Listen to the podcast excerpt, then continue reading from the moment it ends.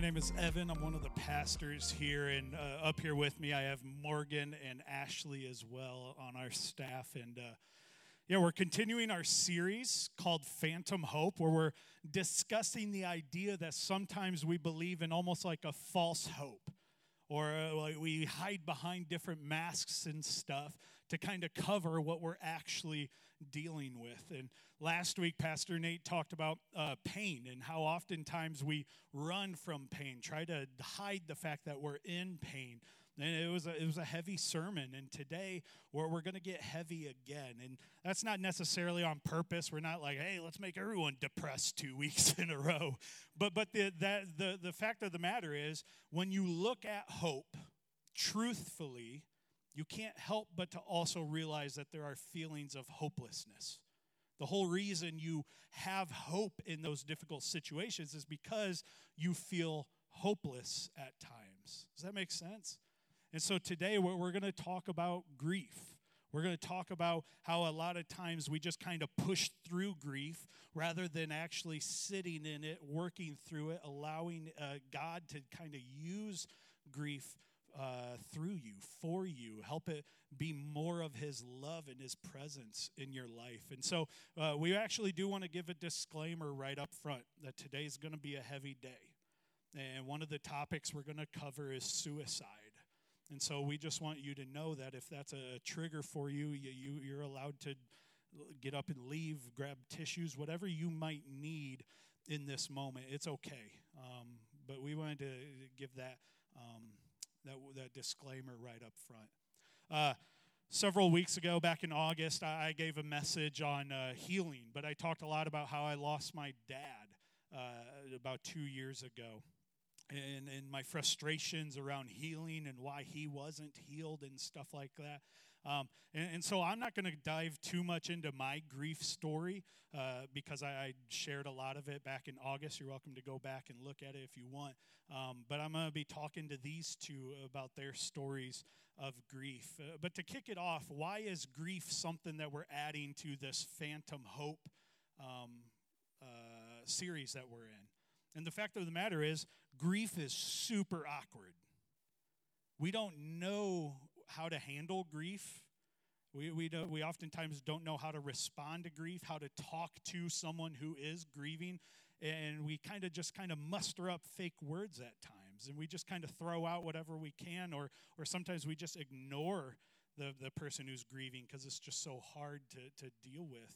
I remember it was a while back, but I was at this funeral, and the pastor giving the message said, and it really rubbed me the wrong way as I was going through my own grief, that they literally said, you know, just as 1 Thessalonians chapter 4 says, do not grieve as those with no hope. They said, so as you look around this room, you're not going to see any sad faces at this funeral. And I was just like, what? Like, I didn't know this person's that well, and I'm kind of sad. Like, what do you mean there's no sad faces here? And that's the phantom hope that we have with grief. It's as if we've created these fake stages of grief, as if, well, you got to get through one and then two and then three. And it's like, even that isn't accurate in today's psychological realm or whatever. That they're realizing that there aren't stages to grief, that if anything, if there is some type of order, it's more cyclical.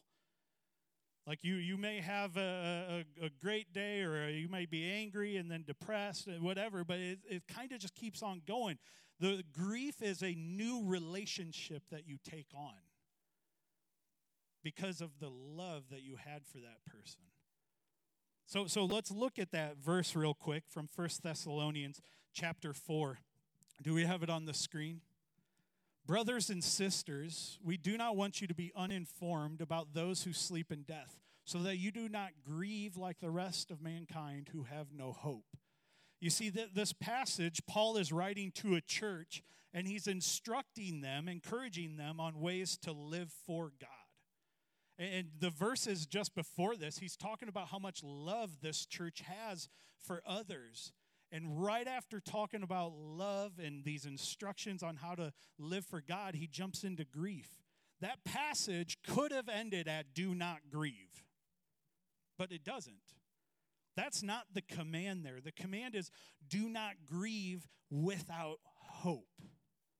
We're a people of hope, meaning when we grieve, we get to know that there's this other reality happening around us, a spiritual realm that God, Jesus, is in charge of. And we get to have hope within our grief. And so oftentimes this passage gets used against people like, hey, you need to get over it. We're told not to grieve. And that's not what it says. In fact, like I said, the verses before that are all talking about how much love they have for others. And then the very next verse, Paul talks about grief. I don't think that's just a coincidence. I think he knows that as followers of Jesus, we're supposed to have an abundance of love for people around us. We're called to love everyone, the greatest command that there is. And as you love people, guess what? You get to have more grief in your life. The more people you love, the more grief is going to be invited into your life, because that's what grief is. It's when that loved one is gone from you. So we're not called to not grieve. We're called to have hope within our grief. And so that's what we're going to be diving into today. And I'm going to be talking to these two up here about this fun topic.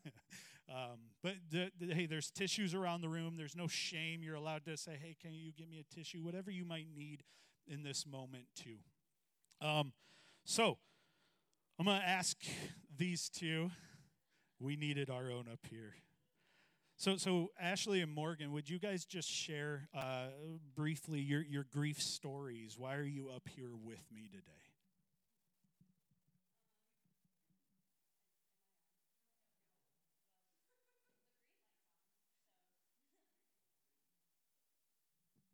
We'll keep talking. Okay. Hey, there it is. Oh, there we go. I had a cousin who I was as close as you can get without being siblings, like truly. I called him my brother. I grew up with him. My aunt had a daycare, actually, and I grew up going to that daycare. So I was with my cousin every single day. That was my best friend. And on October 8th, 2021, he died by suicide. And I don't think there's a greater loss. Like my heart like aches every day. And you have so many whys, you know. But yeah, his name was Zach, and he was the most beautiful human being. Like, smiled like no other, gave hugs like no other.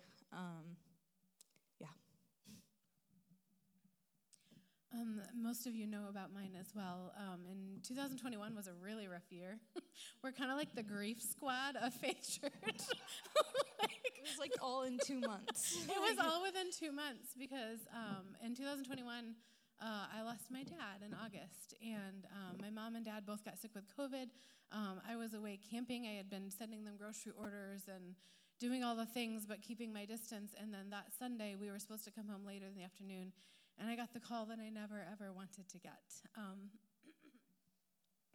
My mom couldn't go to the hospital because she was also sick, and so I was the one that tried to chase him and be there and see, you know, what was going on and everything like that, like the liaison, I guess, between what was really happening and her and my sister. And so he didn't make it. He was in the hospital for 8 days. It's a little fuzzy at the moment, but... And yeah, it's been an interesting journey, but I'm thankful for these two, because we do grief checks with each other, and maybe I'm jumping ahead. That's something good that's come out of it, but yeah, so it's been interesting.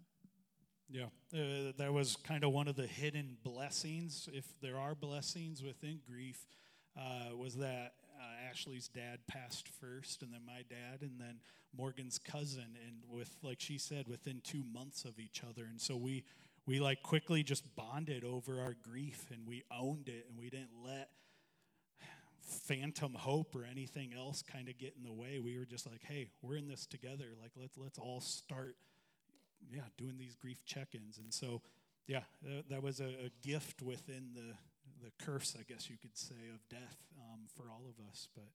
But what has God taught you through your grief? Is this the part where I'm supposed to share the scripture verse? Yeah. Okay. I didn't want to bring notes because I'm like, it's so in me. I just wanted it to come out. But then there is a little bit of structure that I can't remember. So the whole point that God has, not the one point, but God has shown me that it's okay, that it's part of who we are. He created emotion.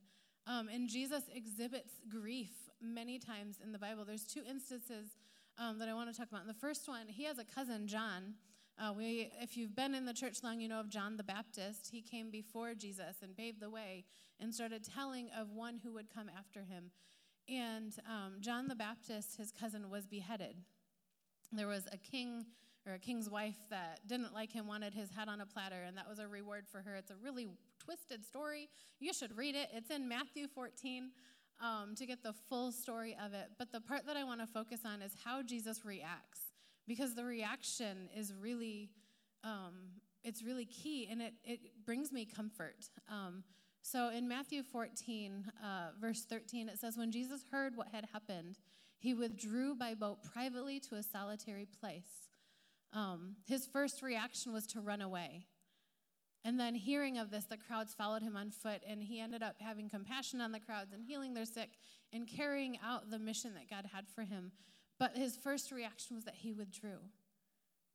And that's not a bad thing. He knew he needed to get to his Father. He knew he needed to have a minute.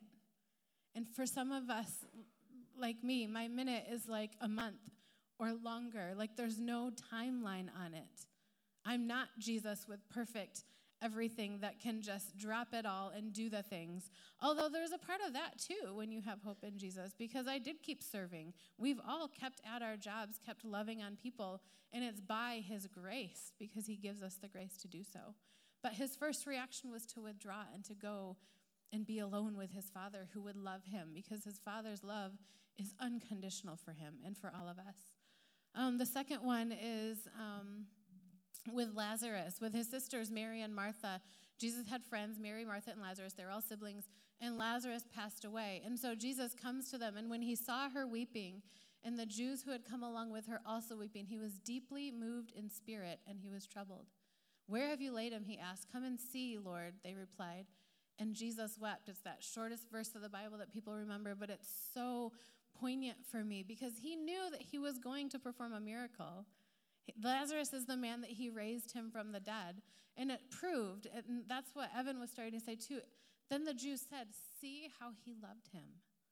Like, the love moved Jesus. It was still something that happened. Like, it's just so moving to see that great love for his friend, and that's how he feels about all of us. And so just to like sit in that and to know that it's okay to grieve. There's no rule book or handbook. Jesus withdrew so that he could grieve on his own with his Father. It's just beautiful. That's good. What about you? What has God taught you through your grief? That really what grief is love. When it comes down to it, like, that's what it is. In Matthew 5, Jesus leads his disciples to the mountain, and he starts describing what I call love. We call them Beatitudes. And Jesus explains God's love for them. And he says, blessed to those who mourn, for they will be comforted. And what has really helped me in my grief in that is knowing that I was so blessed to love that person so much that it hurts this bad. That my love was that connected to them, that there is a gaping hole in my heart every single day. And it doesn't make it easier. I'm not saying that to say, you're blessed, so that's it. What I'm saying is that, what an honor it is to grieve, because in reality, what an honor it is to love, right? That's what that is. Um, also think that, like, just the words, they will be comforted, right? Like, grief is supposed to turn your world upside down. That's what it does, and it's okay to sit in it. I think oftentimes, like, if I were having a bad week and it was just still going, I would judge myself for, like, are you serious? You're still not done, you know?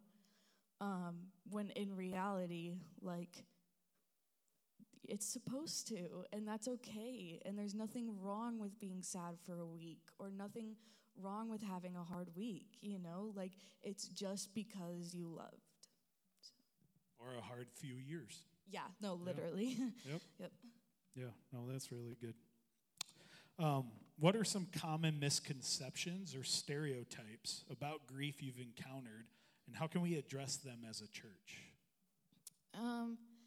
For me, my grief is kind of isolated in itself because it's a different kind of grief, right? And it adds, like, a different complex level, right? I don't have the answers to my whys. And I think that is one of the hardest things about this grief, is that I don't have an explanation. There's no, like, closure or, like, sense in my head that it makes, right? Like, I saw him a week before he died, the exact week before he died. Like, it makes no sense. I asked him 10 times if he was okay. I even texted him, you know? And so I think the common misconception is that, like, grief is not the same.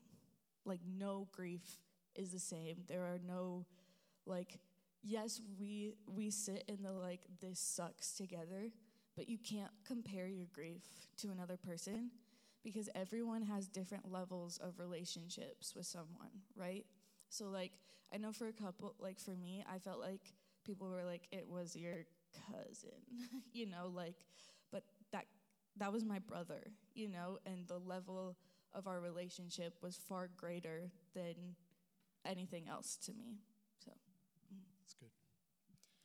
I think people think that you're just going to get over it, or you're going to move on, like those words, move on, ugh.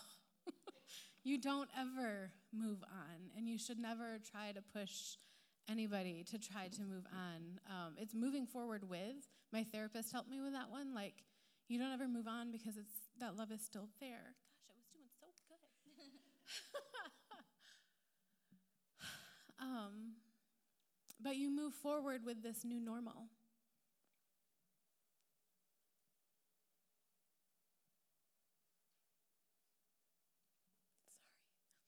Why am I sorry?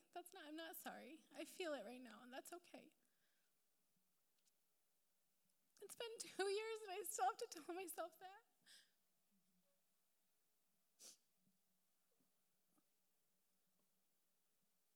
Everything is different. Everything. And then this summer, we had a house fire, and it's like the first big catastrophe, and my dad would be there with us.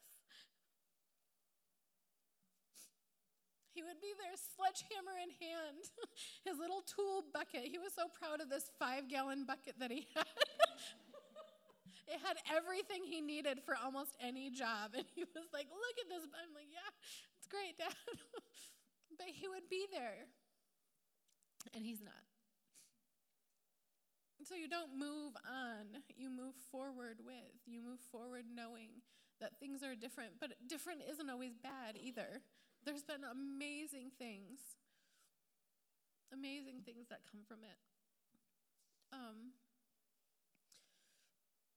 And one other thing, I was reading a book with the girls. It's called An Umbrella Summer, and it's about this 10-year-old girl who lost her brother. He had a heart condition that they didn't know, and he was playing hockey, and he died suddenly, and so it's like this 10-year-old perspective of what grief is without her brother.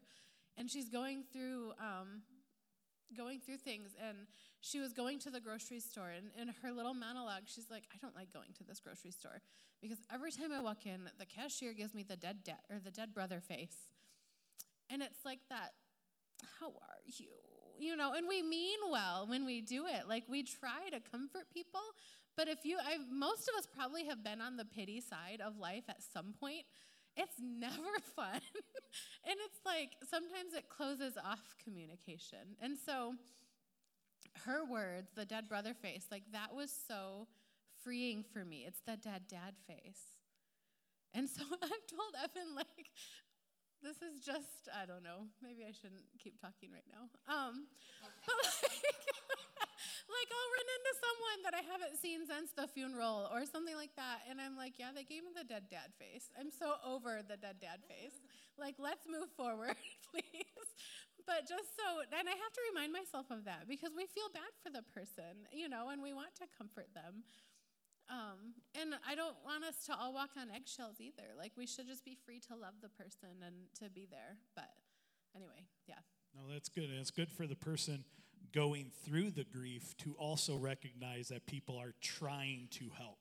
Right. Even if it's not ultimately helpful, like recognize, oh, they're not trying to hurt me. You know what I mean? Like, they just don't know how to help in that situation. And a lot of times we wouldn't either. And the whole moving on part, like, I might be alone in this, but I doubt it. It's like, I don't want to move on. Like I don't want my grief, in a sense, to go away because I want to keep on remembering my dad. I remember it was a Tuesday that I got the call that we were going to have to pull his plug. And I was at work here on that day, and I was sitting in the prayer room right across the hallway here in this chair that I always sit in.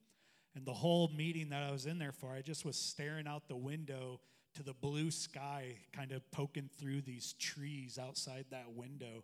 And that memory is so vivid to me that I love sitting in that spot, working now every day that I can in that room.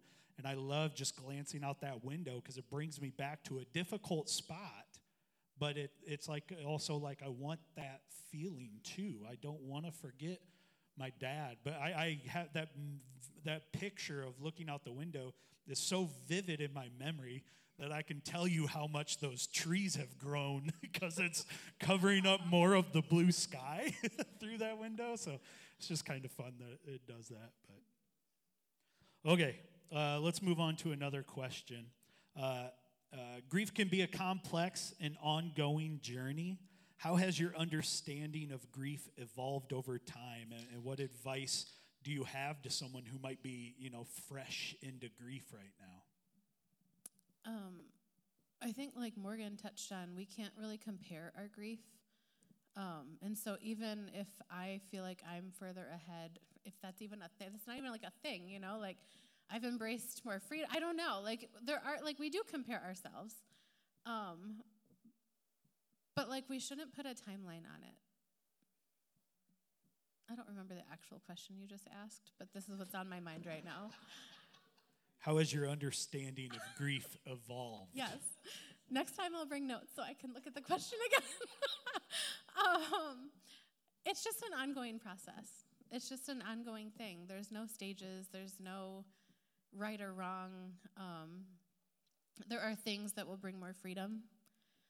You know, in life, we have so many options. I just heard someone say this. There's so many options on how to cope, how to deal with things. And Jesus might be on the list of options. But, I mean, Jesus' example is to get away with his Father. Like, going to the Father should always be the top. Should always be the top.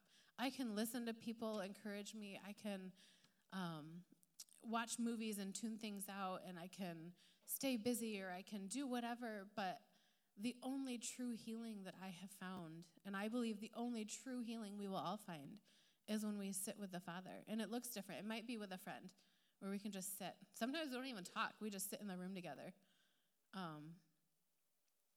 But, like, he is the first option. What about you? How has your grief evolved since kind of stepping into that? I think we've all heard about the stages of grief, right? I roll my eyes because I feel like it's made to make you feel bad. And I don't think that was the purpose, right? Like, the purpose was to help you navigate. But if I'm at anger, I need to go to the next one. But if I'm going back to anger, am I doing it wrong? Like, you know what I'm saying? And And so the biggest, like, what's evolved for me is that grief is not linear. You know, it doesn't have a pattern. It doesn't have a correct timeline. Like, it is what you feel.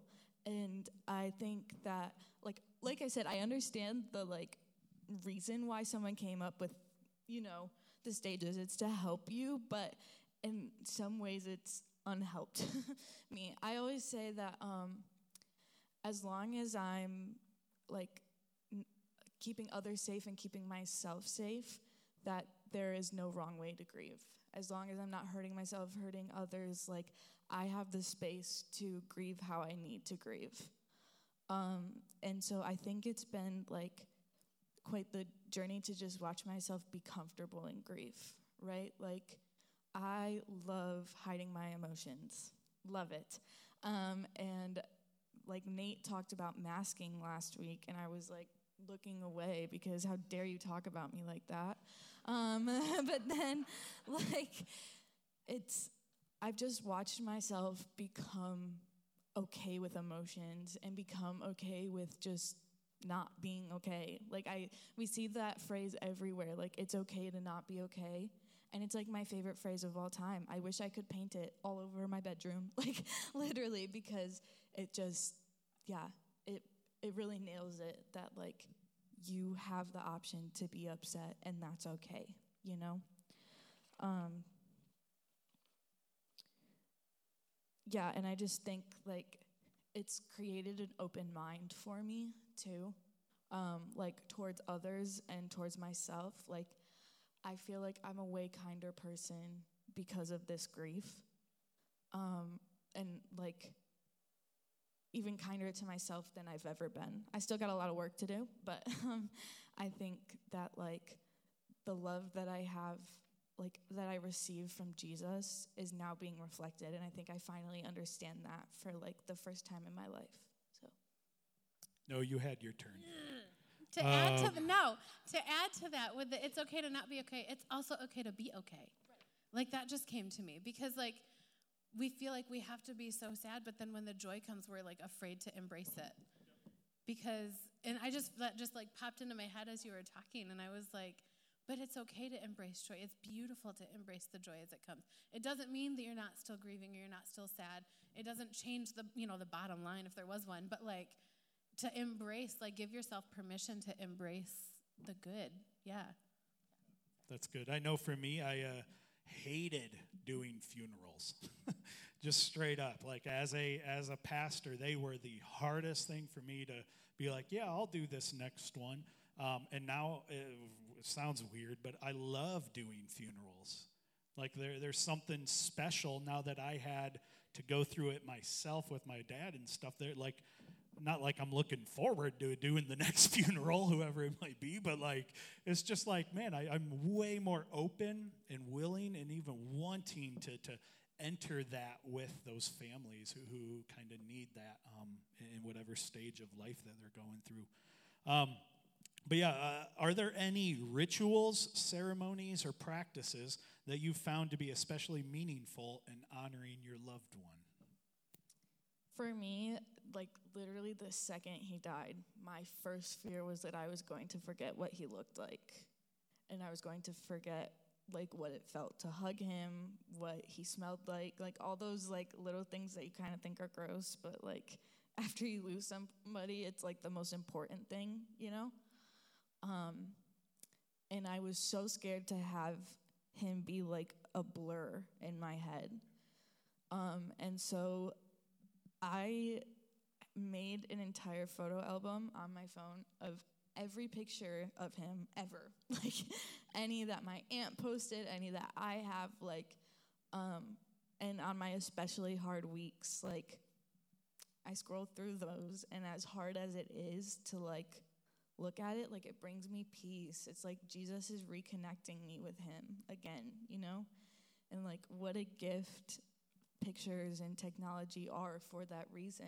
Like, I reconnect with him, and, like, I watch the videos of us, like, dying laughing over one noise, you know? Like, that should not have been funny to anybody else, but, and so Like, for me, it's looking through them, like, with my family or even by myself, and then literally just praying afterwards. Like, I literally have prayed that I can remember him, like, more times than I can count. Like, and that also goes with the, like, not wanting to stop grieving or move on. You know, like, I never want to forget who he was in my life or what he did for those around him.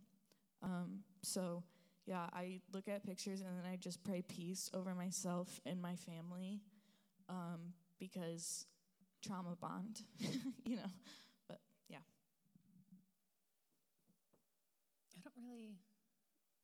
I don't really know if I have, like, a thing aside from, like, I have a couple of his jackets and I like to wear them, and it's really sweet because Evan, every time he sees it, he's like, "Nice jacket." I'm like, "Thanks," you know, but it's just like the little things. Like, I don't know. It's okay to do whatever you want to, like, keep whatever you want to keep, or, yeah, there's freedom. Like, we don't have to determine what's acceptable and not for people, you know? I don't know. Worshiping, worship music and spending time in, like, quiet place with the Lord has been really soothing for me as well. As you know, I love worship. And so I'm getting licensed to be a pastor. And in one of my evaluations, it looks at your interest, and I'm 99% music. He's like, "You can't be 100 at anything, so you're as close as you can get." I'm like, whoa, I had no idea. I mean, I sort of, but wow, to see the number, 99%. But, like, music transcends time and emotion and culture and all of it, and it's so soothing to me. So I guess spending time, like, extra time, even just alone, I'll kneel on the floor, I'll sit in my car in the garage before going into the house for a minute. Like, if you just need time to breathe, like, he's always waiting with open arms. The Lord just wants to embrace us more and more. He delights in that. So, yeah. That's good. I have my dad's wedding ring on my keychain, so that's really special to me that I got to keep that out of all my siblings.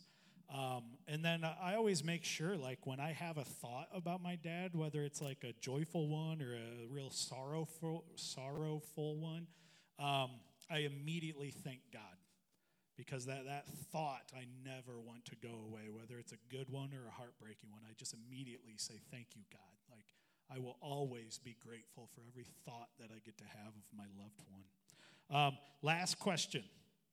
Very last question. Can you share an inspiring story or message of hope that has emerged through your grief journey? Whoever wants to. I have a couple, so I can go first while you think. Did that work? Okay. Well, first, my family is stronger and closer than we have ever been. Yesterday, I actually hung out with my aunt all day to partially prepare for today, and it was hard. But, like, we laughed and we cried and we yelled together, like, in the car with the windows down. Like, I don't know, it's just we get each other on a whole different level. And because we all have different losses, right? Like, we all had different relationships with Zach and different connections with him, but we all have the same outcome. And so being together in that has been, like, very, like, rewarding for us. Like, my aunt even used that word yesterday. And then I have made, like, a lifelong friend out of this, who she lost her dad, like, 6 months after I lost my cousin. And that girl is, like, we sit and we'll talk for 4 hours just about life sucking sometimes, you know. But it's given me a bigger, like, heart and compassion for others. And, like, not being afraid to sit in emotions with others, you know? And I think that's what, like, as sad as the reasoning to have to become a more compassionate person, like, I thank God every day that I'm able to be with people on a different level, you know? And so, yeah. I guess, again, it comes down to freedom for me. We see people that get their miracle, and we see ourselves that don't sometimes, or we compare the comparison game. We look at all these things, but there are such thoughts for us are too lofty, right? Like the Lord has so many thoughts for us, and so He sees the big picture, and there's so many factors, and I don't believe for a second that God causes bad things. He gave free will back in the garden, and things have consequences, and He's so faithful, and He's so good, and the longer you look for Him, the more you find Him, and the deeper the connection will be.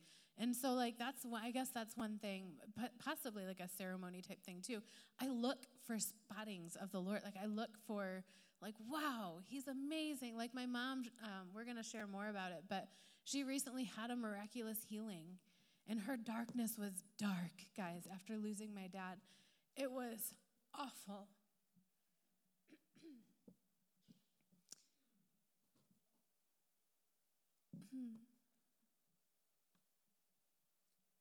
So for a long time, I made myself think that it was up to me.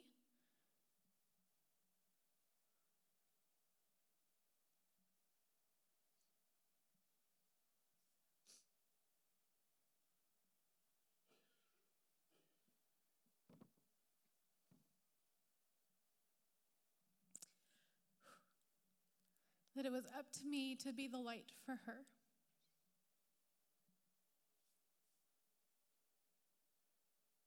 That I had to convince her that God's not left her.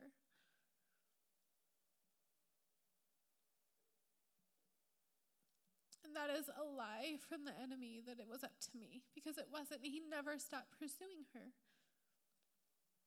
All the friends and family around her, it was such a picture of His unconditional love. And I counted it an honor to always try to shine the light and to be that with her. And we've had opportunities together that we never would have had because my parents were inseparable on an annoying level. Hey, do you want to go see a movie? Oh, I don't want to leave your dad home alone. Oh, my word. But now we've had so many amazing opportunities. And again, I'm not happy he's gone, but it's some of the good that's come out of it. So I guess the inspiring message is just seeing His faithfulness. She claimed it for herself, and we saw what happened, His mercy and grace and healing poured out all over her. And He was waiting. He never gave up. He never turned His face against her or rejected her. The pressure was gone from me to try to convince her of anything. He was always there, always, always, always there. And He is for each one of us. We just have to look for Him. There's a song that Morgan and I are going to attempt to sing this morning. It was a great idea till we got to this point. But it's called Gratitude, and it's by Brandon Lake. And worship has been so healing for me, just spending time not thinking about, it's on that, if you want the words too, not thinking about all the things and looking to my Heavenly Father for everything that I need. So this song is, the words in the chorus say, so I throw up my hands, hang on.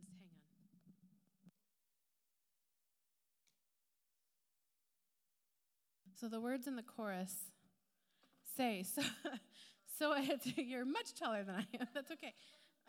So I throw up my hands and praise you again and again, because all that I have is a hallelujah. I know it's not much, but I've nothing else fit for a king except for a heart singing hallelujah. And then there's this energy piece in the bridge that says, so come on, my soul, oh, don't you get shy on me. Lift up your song because you've got a lion inside of those lungs. Get up and praise the Lord. I feel like this, maybe I'm speaking for Morgan, but I feel like this depicts our journey. All my words fall short. I've got nothing new. How could I express all my gratitude? And it sounds weird to have gratitude when you've lost someone, but there's so much gratitude for so much because He is so much. And He has so much more.